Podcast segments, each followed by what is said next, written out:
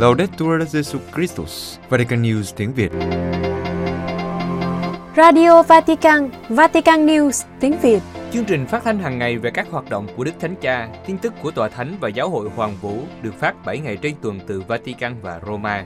Mời quý vị nghe chương trình phát thanh hôm nay, thứ Sáu ngày mùng 7 tháng 10 gồm có Trước hết là bản tin, Kế đến là sinh hoạt giáo hội. và cuối cùng là phút cầu nguyện. Bây giờ, kính mời quý vị cùng Vũ Tiên và Văn Yên theo dõi tin tức. Đức Thánh Cha quyết định tái lập Ủy ban chứng tá đức tin. Vatican, bên lề khóa hội thảo về chủ đề Sự Thánh Thiện ngày nay được tổ chức tại Học viện Augustiano ở Roma. Đức Hồng Y Tổng trưởng Bộ Phong Thánh cho biết, để chuẩn bị cho năm Thánh 2025, Đức Thánh Cha đã yêu cầu khôi phục cách ổn định Ủy ban chứng tá đức tin. Ủy ban này sẽ được kết nối với hoạt động của Bộ Phong Thánh. Ủy ban chứng tá đức tin đã được thành lập trước đây theo ý muốn của Thánh Gioan Phaolô II nhân dịp năm Thánh 2000. Theo Đức cộng Y Marcelo Semeraro, khi thành lập ủy ban này, Thánh Gioan Phaolô II muốn nêu bật những người nam nữ này, những người mặc dù không được phong thánh nhưng đã biểu lộ đức tin của họ một cách mạnh mẽ. Cộng đồng Thánh Hezitio được giao trách nhiệm thiết lập ủy ban này. Một danh sách đã được lập với tiểu sử của những người nói với toàn thể thế giới Kitô giáo, không chỉ với công giáo. Kinh nghiệm của ủy ban này được giới hạn trong năm Thánh 2000. Tổng trưởng Bộ Phong Thánh cho biết thêm, ý tưởng này trở lại vào dịp năm Thánh lần tới. Đức Thánh Cha Francisco cho biết, Ngài sẽ tái thiết ủy ban này, lần này không đề cập đến một hoàn cảnh cụ thể, mà bằng cách liên kết nó với hoạt động của Bộ Phong Thánh. Do đó, một ủy ban được thành lập cố định. Đức Hồng Y cho biết, ủy ban sẽ được thành lập trong vài ngày tới, cũng như lĩnh vực nghiên cứu của ủy ban. Ai là nhân chứng đức tin? Đức Hồng Y đưa ra ví dụ như mục sư thần học gia tin lành Dietrich Bonhoeffer bị giết vì chống lại chủ nghĩa quốc xã. Đức Hồng Y giải thích, giáo hội không tuyên bố ông là thánh tử đạo vì ông không phải là tín hữu công giáo. Tuy nhiên, ông là một nhân vật nổi bật như một nhân chứng Kitô giáo. Đức Hồng Y nói thêm, sự thánh thiện không phải lúc nào cũng hiện rõ ngay trong mắt các tín hữu. Công việc của chúng tôi là làm nổi bật nó. Chúng tôi không xây dựng các vị thánh, nhưng chúng tôi giúp Đức Giáo Hoàng trong sự phân định. Cần phải chứng tỏ rằng sự thánh thiện không ở đâu xa chúng ta, nhưng đó là một lời kêu gọi liên quan đến bạn. Đức Thánh Cha Francisco nói, các thánh ở ngay bên có một trái tim vui tươi. Vatican, sáng thứ Năm ngày mùng 6 tháng 10, Đức Thánh Cha đã tiếp kiến khoảng 300 tham dự viên hội nghị Sự Thánh Thiện ngày nay do Bộ Phong Thánh tổ chức. Sau lời chào Đức Hồng Y Bộ trưởng Marcelo Semeraro và những người hiện diện, Đức Thánh Cha nhắc lại lời của tông huấn vui mừng và hân hoan về sự thánh thiện trong thế giới ngày nay, là làm cho tiếng gọi nên thánh vẫn tiếp tục được vang lên, cũng như cố gắng hiện thực hóa lời mời gọi đó trong mối liên hệ đến những rủi ro, những thách đố và những cơ hội. Đức Thánh Cha nhấn mạnh, ngay cả ngày nay, điều quan trọng là phải khám phá ra sự thánh thiện nơi dân thánh của Thiên Chúa, nơi các bậc cha mẹ nuôi dưỡng con cái bằng tình yêu thương, nơi những người nam và người nữ thực hiện công việc hàng ngày với sự dấn thân, nơi những người chịu đựng tình trạng bệnh tật, những người già yếu nhưng vẫn tiếp tục mỉm cười và cho đi sự khôn ngoan. Theo Đức Thánh Cha, chứng tá về các thực hành đạo đức của Kitô hữu được sống ngày nay bởi rất nhiều môn đệ của Chúa, đối với tất cả chúng ta là một lời mời gọi cá nhân đáp lại lời mời gọi nên thánh. Ý tưởng về những vị thánh ở ngay bên từ tống huấn vui mừng và hân hoan được Đức Thánh Cha Francisco chỉ ra, trước hết là kinh nghiệm được Thiên Chúa yêu thương, được tự do đón nhận tình yêu và lòng thương xót của người. Nếu không có niềm vui này, đức tin bị giảm xuống thành một bài tập cưỡng ép và buồn bã. Ngược lại, cần có một trái tim vui tươi, rộng mở để hy vọng. Đức Thánh Cha khẳng định, sự thánh thiện bắt nguồn từ đời sống cụ thể của các cộng đoàn Kitô giáo. Các thánh không đến từ một thế giới song song, nhưng họ là những tín hữu thuộc về dân thánh trung thành của Thiên Chúa và trải qua cuộc sống hàng ngày của đời sống gia đình, học tập, công việc, xã hội, kinh tế và chính trị. Danh tiếng về sự thánh thiện không chủ yếu đến từ hệ thống phẩm trật, mà đến từ các tín hữu. Danh tiếng này được xác thực khi nó lan tỏa cách tự phát, ổn định, lâu dài và phổ biến trong một bộ phận đáng kể của cộng đoàn Kitô hữu. Đức Thánh Cha kết luận, các thánh là những viên ngọc quý, các ngài luôn luôn sống động và hiện tại. Họ không bao giờ mất đi giá trị, bởi vì họ là diễn tả hấp dẫn về tin mừng. Cuộc sống của họ giống như một bài giáo lý về hình ảnh, minh họa cho tin mừng mà Chúa Giêsu đã mang đến cho nhân loại. Đức Thánh Cha cũng thêm rằng, tôi không muốn kết thúc bài nói chuyện này mà không đề cập đến một khía cạnh của sự thánh thiện được dành riêng một chương trong tông huấn vui mừng và hân hoan, đó là tinh thần hài hước. Có người nói rằng, một vị thánh buồn là một vị thánh đáng buồn. Cần phải biết thưởng nếm cuộc sống với sự hài hước bởi vì nó mang đến nụ cười và nâng đỡ tâm hồn. Đức Thánh Cha cầu chúc mẫu gương của các vị thánh soi sáng tâm trí của những người nam, người nữ trong thời đại của chúng ta, làm sống lại đức tin, khơi dậy niềm hy vọng và lòng bác ái, để mọi người cảm thấy được hấp dẫn bởi vẻ đẹp của tin mừng và không ai bị lạc vào sương mù của điều vô nghĩa và tuyệt vọng. Bộ phim về các chuyến tông du của Đức Thánh Cha Roma, ngày 4 tháng 10, sau khi tham gia Liên hoan phim quốc tế Venezia lần thứ 79, phim tài liệu Tông Du của đạo diễn dân Franco Rossi nói về các chuyến tông du quốc tế của Đức Thánh Cha Francisco trong hơn 9 năm làm giáo hoàng đã được công chiếu tại 190 rạp chiếu phim và hơn 100 hội trường tại các giáo xứ ở Ý. Đạo diễn Gianfranco Rossi đã đoạt giải sư tử vàng ở Venezia năm 2013 với phim Sacro GRA và giải gấu vàng ở Berlin năm 2016 với phim Fuoco Amare.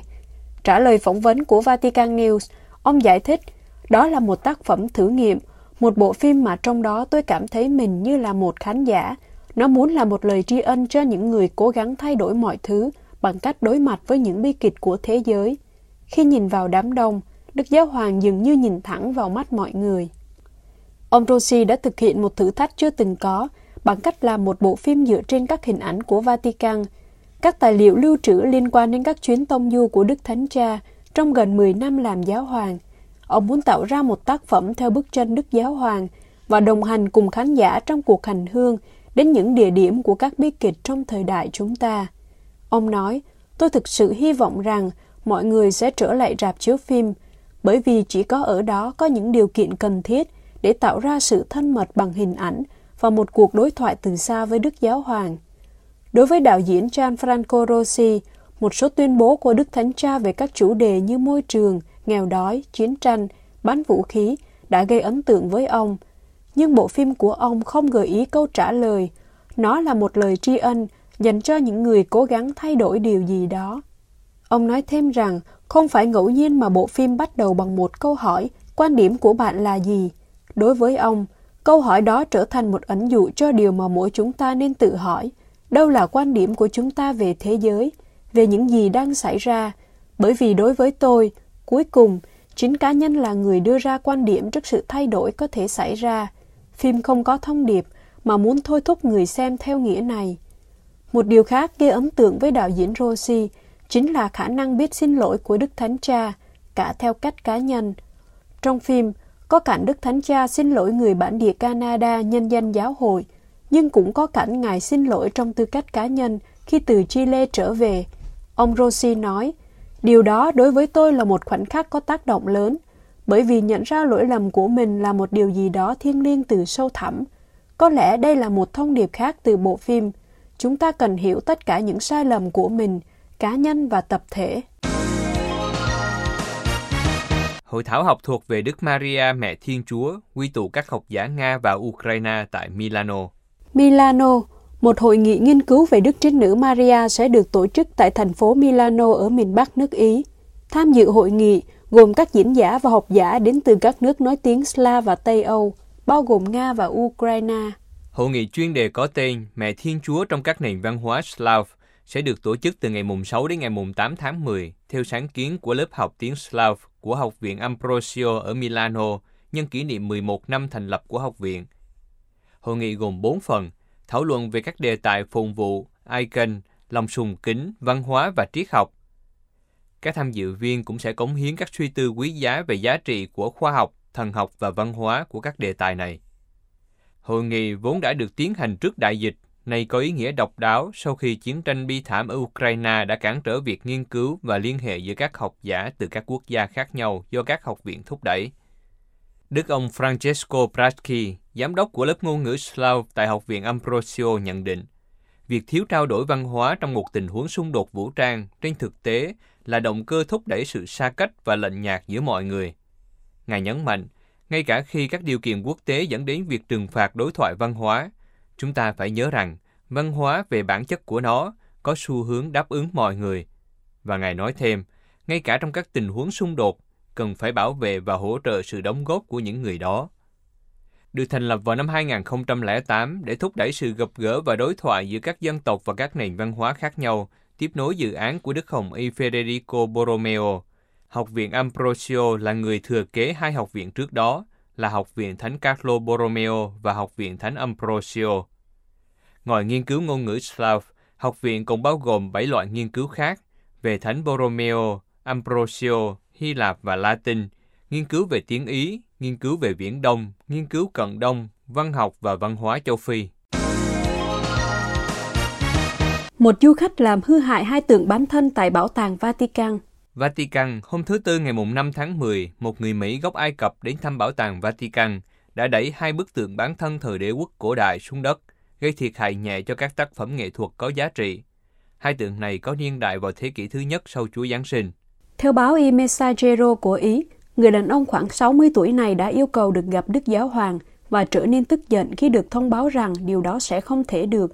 Sau đó, ông ném một bức tượng bán thân xuống đất và đẩy ngã tượng kia trong khi cố gắng bỏ chạy. Sau khi sự việc xảy ra, ông ta đã bị nhân viên bảo vệ khống chế và đưa về đồn cảnh sát để thẩm vấn. Ông Matteo Bruni, giám đốc phòng báo chí tòa thánh cho biết, người kéo đổ các pho tượng đã bị hiến binh Vatican bắt và giao cho cơ quan thực thi pháp luật của Ý. Được biết, người này mới đến Roma được 3 ngày. Hai tượng điêu khắc bằng đá cẩm thạch bị hư hại, thuộc số các tượng nhỏ và thuộc bộ sưu tập trong bảo tàng Chiaramonti. Bảo tàng này được thành lập dưới thời Đức Pio VII Chiaramonti, bao gồm hơn 1.000 tượng bán thân, tượng và quan tài bằng đá từ thời đế quốc Roma cổ đại. Trong khi phần đế bằng đá cẩm thạch của một tượng bán thân bị vỡ vụn, một tai và mũi của hai khuôn mặt bị hư hại nhẹ, các tác phẩm điêu khắc này ngay lập tức được chuyển đến xưởng phục hồi vật liệu đá của Bảo tàng Vatican. Hồi tháng 5 năm 1972, một người đàn ông đã giấu chiếc búa trong áo khoác, đi vào đền thờ Thánh Phêrô và đập vỡ tượng Đức Mẹ Pieta, Đức Mẹ bế xác Chúa Giêsu, một kiệt tác của Michelangelo, làm hỏng cánh tay, mũi và mi mắt của Đức Mẹ. Tác phẩm đã được khôi phục và hiện đã được đặt trở lại trong đền thờ Thánh Phêrô, được bảo vệ sau một tấm acrylic chống đạn. Quý vị vừa theo dõi bản tin ngày 7 tháng 10 của Vatican News tiếng Việt. Vatican News tiếng Việt Chuyên mục Sinh hoạt giáo hội Hội nghị về sự thánh thiện ngày nay do Bộ Phong Thánh tổ chức Hội nghị quốc tế về sự thánh thiện ngày nay do Bộ Phong Thánh tổ chức từ ngày 3 đến ngày 6 tháng 10 tại Học viện Giáo hoàng Augustinianum gần Vatican. Tại hội nghị, các chuyên gia từ nhiều lĩnh vực khác nhau trình bày về các nhân đức anh hùng của sự thánh thiện thời nay. Trong ngày khai mạc, Đức Hồng Y Marcelo Semeraro, Tổng trưởng Bộ Phong Thánh cho biết hội nghị tập trung vào hai chủ đề danh tiếng về sự thánh thiện và các nhân đức anh hùng theo tinh thần Kitô giáo. Về các nhân đức anh hùng theo tinh thần Kitô giáo, Đức Hồng Y trích dẫn tác phẩm Suy niệm và cầu nguyện. Thánh John Henry Newman giải thích rằng noi gương các thánh nếu chúng ta muốn nên hoàn hảo chúng ta không phải làm điều gì khác ngoài việc chu toàn bổn phận hàng ngày. Đây là con đường ngắn đưa đến sự hoàn hảo. Con đường ngắn không phải vì nó dễ thực hiện nhưng vì tất cả mọi người đều có thể đạt được. Thánh henry newman viết nếu bạn hỏi tôi tôi phải làm gì để trở nên hoàn hảo? Tôi sẽ trả lời bạn như thế này. Không ở lại trên giường sau giờ đã ấn định. Hướng tâm trí về thiên chúa, dành giờ viếng thánh thể. Cầu nguyện với kinh truyền tin, ăn uống vì vinh quang chúa. Lần chuỗi sốt sắng, tĩnh tâm, xua đuổi những tư tưởng xấu. Viếng chúa chiều tối, xét mình mỗi ngày hãy làm tất cả những điều này bạn sẽ nên hoàn hảo trong bài tham luận tại hội nghị đức cha Horacio Francesco Piazza của giáo phận Sessa Arunca Bắc Ý trích dẫn tông huấn Gaudete et suntate hãy vui mừng và hân hoan của Đức Thánh Cha Francisco nhằm giải thích rõ rằng sự thánh thiện chính là sống đức ái một cách tràn đầy. Con đường nên thánh vừa là một hồng ân, vừa là một bổn phận, là đường duy nhất dẫn đến niềm vui trọn vẹn. Đức cha nói, Thánh thiện là lắng nghe hai tiếng nói, tiếng tình yêu thương xót Chúa hướng đến các thụ tạo của người và tiếng của nhân loại, đặc biệt những lời cầu xin của những người gặp khó khăn. Theo Đức cha Horacio, có ba yếu tố cho hành trình đức ái hoàn hảo. Thứ nhất, làm kết hợp mật thiết với Chúa, nghĩa là tin cậy, phó thác nơi Chúa. Kế đến là sống niềm vui khiêm nhường, nghĩa là sống với sự đơn sơ và sẵn sàng trong sự hiệp nhất với Chúa Kitô và anh chị em. Và yếu tố thứ ba là tình huynh đệ ngôn sứ, đó là lối sống hiệp thông và chia sẻ. Ngài kết luận, cuộc sống ngày nay cần những khuôn mặt các thánh để quyền năng ân sủng Chúa được biểu lộ, vượt lên trên lý luận hoàn cảnh, những mẫu gương sống quảng đại, nhẫn nại, khiêm tốn, vui tươi và phó thác là men hy vọng cho con người và thế giới ngày nay.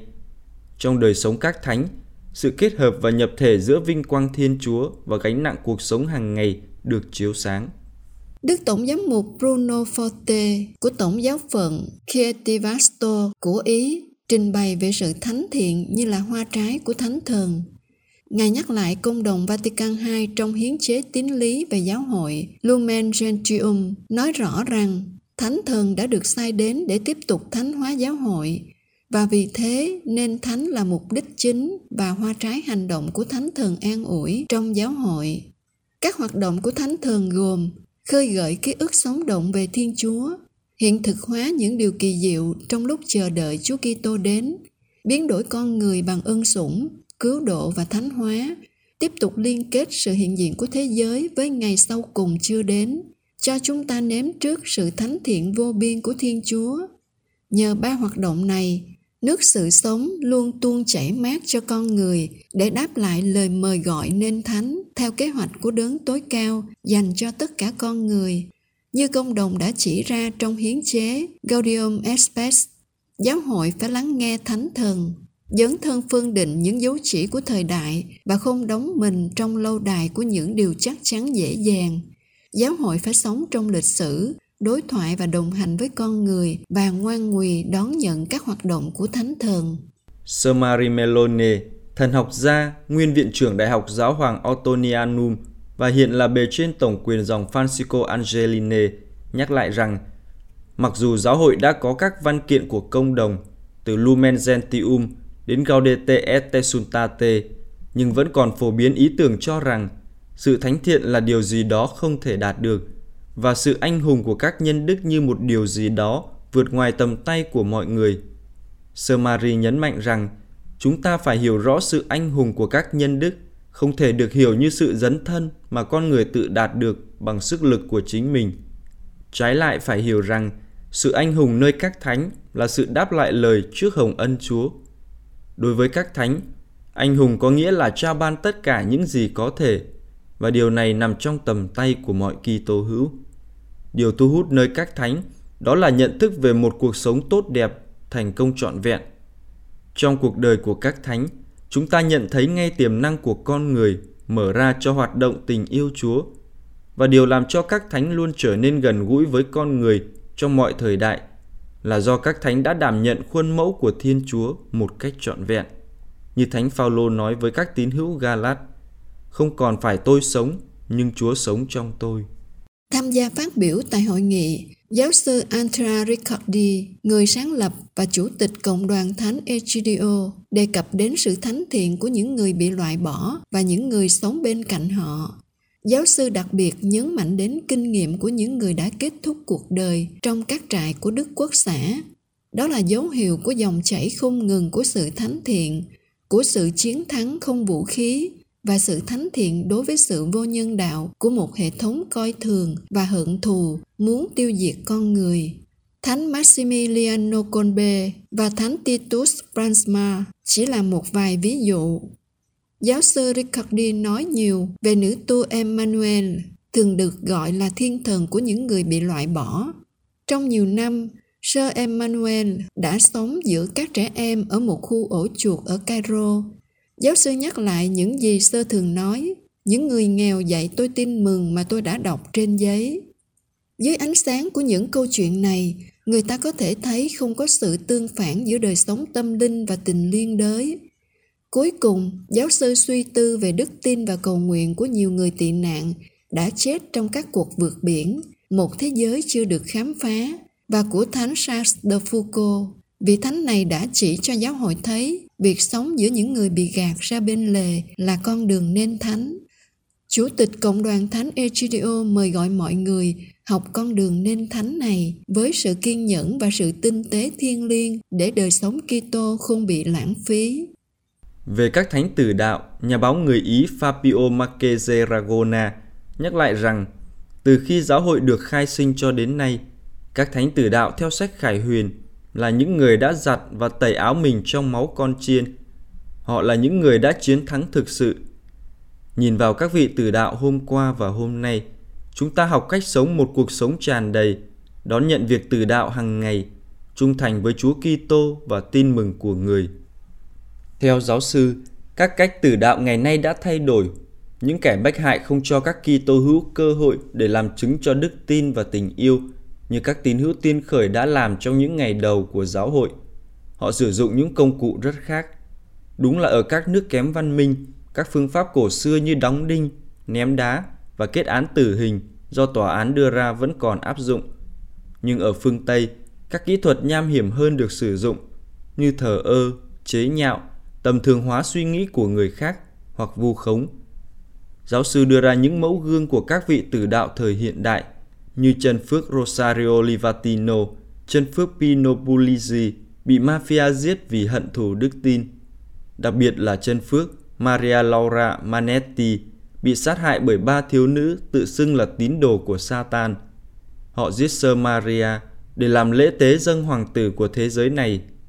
Đề cập đến nữ chân phước, Đức Thánh Cha Francisco nhấn mạnh đến tình yêu của Sơ Maria dành cho các thiếu nữ đã sát hại Sơ vì theo giáo phái thờ Satan. Đức Thánh Cha nói, vị chân phước này đã yêu thương những người trẻ hơn tất cả. Tình yêu và sự tha thứ của chân phước dành cho các thiếu nữ tù nhân của sự giữ, để lại cho chúng ta chương trình sống của sơ, làm tất cả những điều bé nhỏ với đức tin, tình yêu và lòng nhiệt thành. Các cuộc tử đạo này cho thấy, ngày nay tử đạo không còn giống như xưa, như là không còn các hoàng đế La Mã, nhưng có mafia, một số tôn giáo cực đoan, giáo phái Satan. Các tin tức về các cuộc tử đạo này không được truyền thông chú ý đến, nhưng đối với Đức Thánh Cha Francisco, Ngài luôn bày tỏ sự kính trọng đối với những ai đã hiến trao mạng sống vì đức tin. Nhiều lần Đức Thánh Cha đã tố cáo rằng chỉ cần nhìn vào các cuộc bách hại trong thế kỷ vừa qua ở châu Âu, chúng ta sẽ thấy biết bao sự thù hận chống các Kitô hữu. Và Ngài khẳng định rằng ngày nay có nhiều Kitô hữu tử đạo hơn trước đây. Giáo sư kết luận, cần phải đầu tư nhiều hơn cho truyền thông để làm sao cho các thế hệ mới biết và quan tâm đến câu chuyện của các vị tử đạo ngày nay theo một cách mới, nhanh chóng và thú vị. Bởi vì con người ngày nay cần phải biết đến những vị thánh ở ngay bên cạnh, những người đã mang đến cho thế giới những chứng tá vĩ đại về tình yêu, yêu cho đến chết.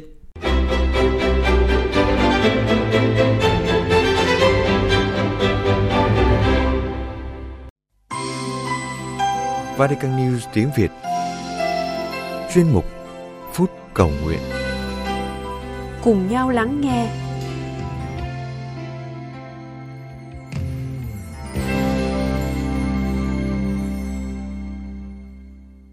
Tháng 10, ý cầu nguyện của Đức Thánh Cha Francisco. Trong đó Ngài mời gọi tất cả các Kitô hữu hãy lắng nghe nhau trong sự đa dạng, hãy mở ra với mọi người để trở nên một giáo hội bước đi cùng nhau. Cũng trong tháng 10 này, khi giai đoạn thứ nhất, tham khảo ý kiến cấp giáo phận đã kết thúc, giờ đây, tiến trình Thượng Hội đồng bắt đầu vào giai đoạn châu lục với trọng tâm là lắng nghe và phân định. Mặc dù giai đoạn cấp giáo phận đã kết thúc, xin Chúa giúp mỗi người chúng con ý thức việc lắng nghe nhau trong các cộng đoàn địa phương, giáo xứ vẫn luôn tiếp tục. Bởi có lắng nghe mới có hiểu biết để rồi cảm thông. Có lắng nghe để từ đó mở ra những cánh cửa mới trong những quyết định.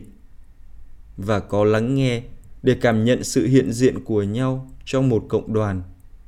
Và có lắng nghe nhau để hy vọng cùng nhau bước đi về một hướng. Trong ý cầu nguyện này, Đức Thánh Cha bắt đầu với câu hỏi hiệp hành có nghĩa là gì? Và Ngài trả lời, nghĩa là bước đi cùng nhau, bước đi với nhau và bước đi trên cùng một con đường. Đức Thánh Cha khẳng định, đây là điều mà Thiên Chúa mong đợi ở giáo hội của thiên niên kỷ thứ ba. Giáo hội cần ý thức lại, mình là một dân tộc lữ hành và phải bước đi cùng nhau. Trong câu chuyện lắng nghe, xin giúp chúng con biết mở ra để không chỉ lắng nghe những người ở trên cao, những người ngồi hàng ghế nhất trong các hội họp, nhưng biết lắng nghe chân thành với mọi người, nhất là những người nhỏ bé, những người dễ bị bỏ quên, những người bên lề và những người lầm lỗi. Vì chúng con hiểu rằng giáo hội không chỉ có ghế cho những người lấp lánh, nhưng giáo hội có ghế cho mọi người, mở ra với mọi người và đến gần hơn nữa với những người mỏng manh và yếu thế. Xin dạy chúng con biết hướng đôi tai về những tiếng nói dường như bị quên lãng trong xã hội. Như ý cầu nguyện của Đức Thánh Cha đã nói, thực hành thượng hội đồng là học cách lắng nghe, học cách trò chuyện với những người khác, kể cả những người ở ngoài giáo hội, những người bên lề, để tìm kiếm sự gần gũi, bởi đó là đường lối của Thiên Chúa. Cũng vậy, trong việc cùng nhau lắng nghe, xin giúp chúng con có một đôi tai biết mở ra và một trái tim biết phân định. Xin giúp chúng con nhận ra rằng cùng nhau lắng nghe và cùng nhau đi tìm kiếm điều thiện hảo, tìm kiếm chân lý. Bởi chân lý không thuộc về riêng ai hay thuộc về người ưu việt nào đó, nhưng đúng hơn là lắng nghe nhau trong sự đa dạng và trên hết là lắng nghe nhân vật chính, đó là Chúa Thánh Thần. Đấng hướng dẫn mỗi người chúng con, đấng thổi thần khí đến bất kỳ nơi nào với ai mà Ngài muốn. Như lời của Đức Thánh Cha trong lễ kỷ niệm 50 năm thành lập Hội đồng Giám mục. Trong khi lắng nghe nhau, mọi người đều có điều gì đó để học hỏi. Các tín hữu, giám mục đoàn, giám mục Roma, tất cả lắng nghe nhau và tất cả đều lắng nghe Chúa Thánh Thần. Và cuối cùng lạy Chúa, xin giúp cho tiến trình vì một giáo hội hiệp hành, hiệp thông, tham gia và sứ vụ không chỉ là khẩu hiệu trên môi miệng chúng con, nhưng xin giúp cho mỗi người chúng con mở ra, dám lắng nghe những người khác, ngay cả những người trái ý, dám cùng nhau đi tìm kiếm lời mời gọi của Chúa Thánh Thần – và dám kiến tạo một không gian hiệp hành để cùng nhau lắng nghe, cùng nhau đóng góp và cùng nhau xây dựng giáo hội nơi những giáo sứ và cộng đoàn địa phương.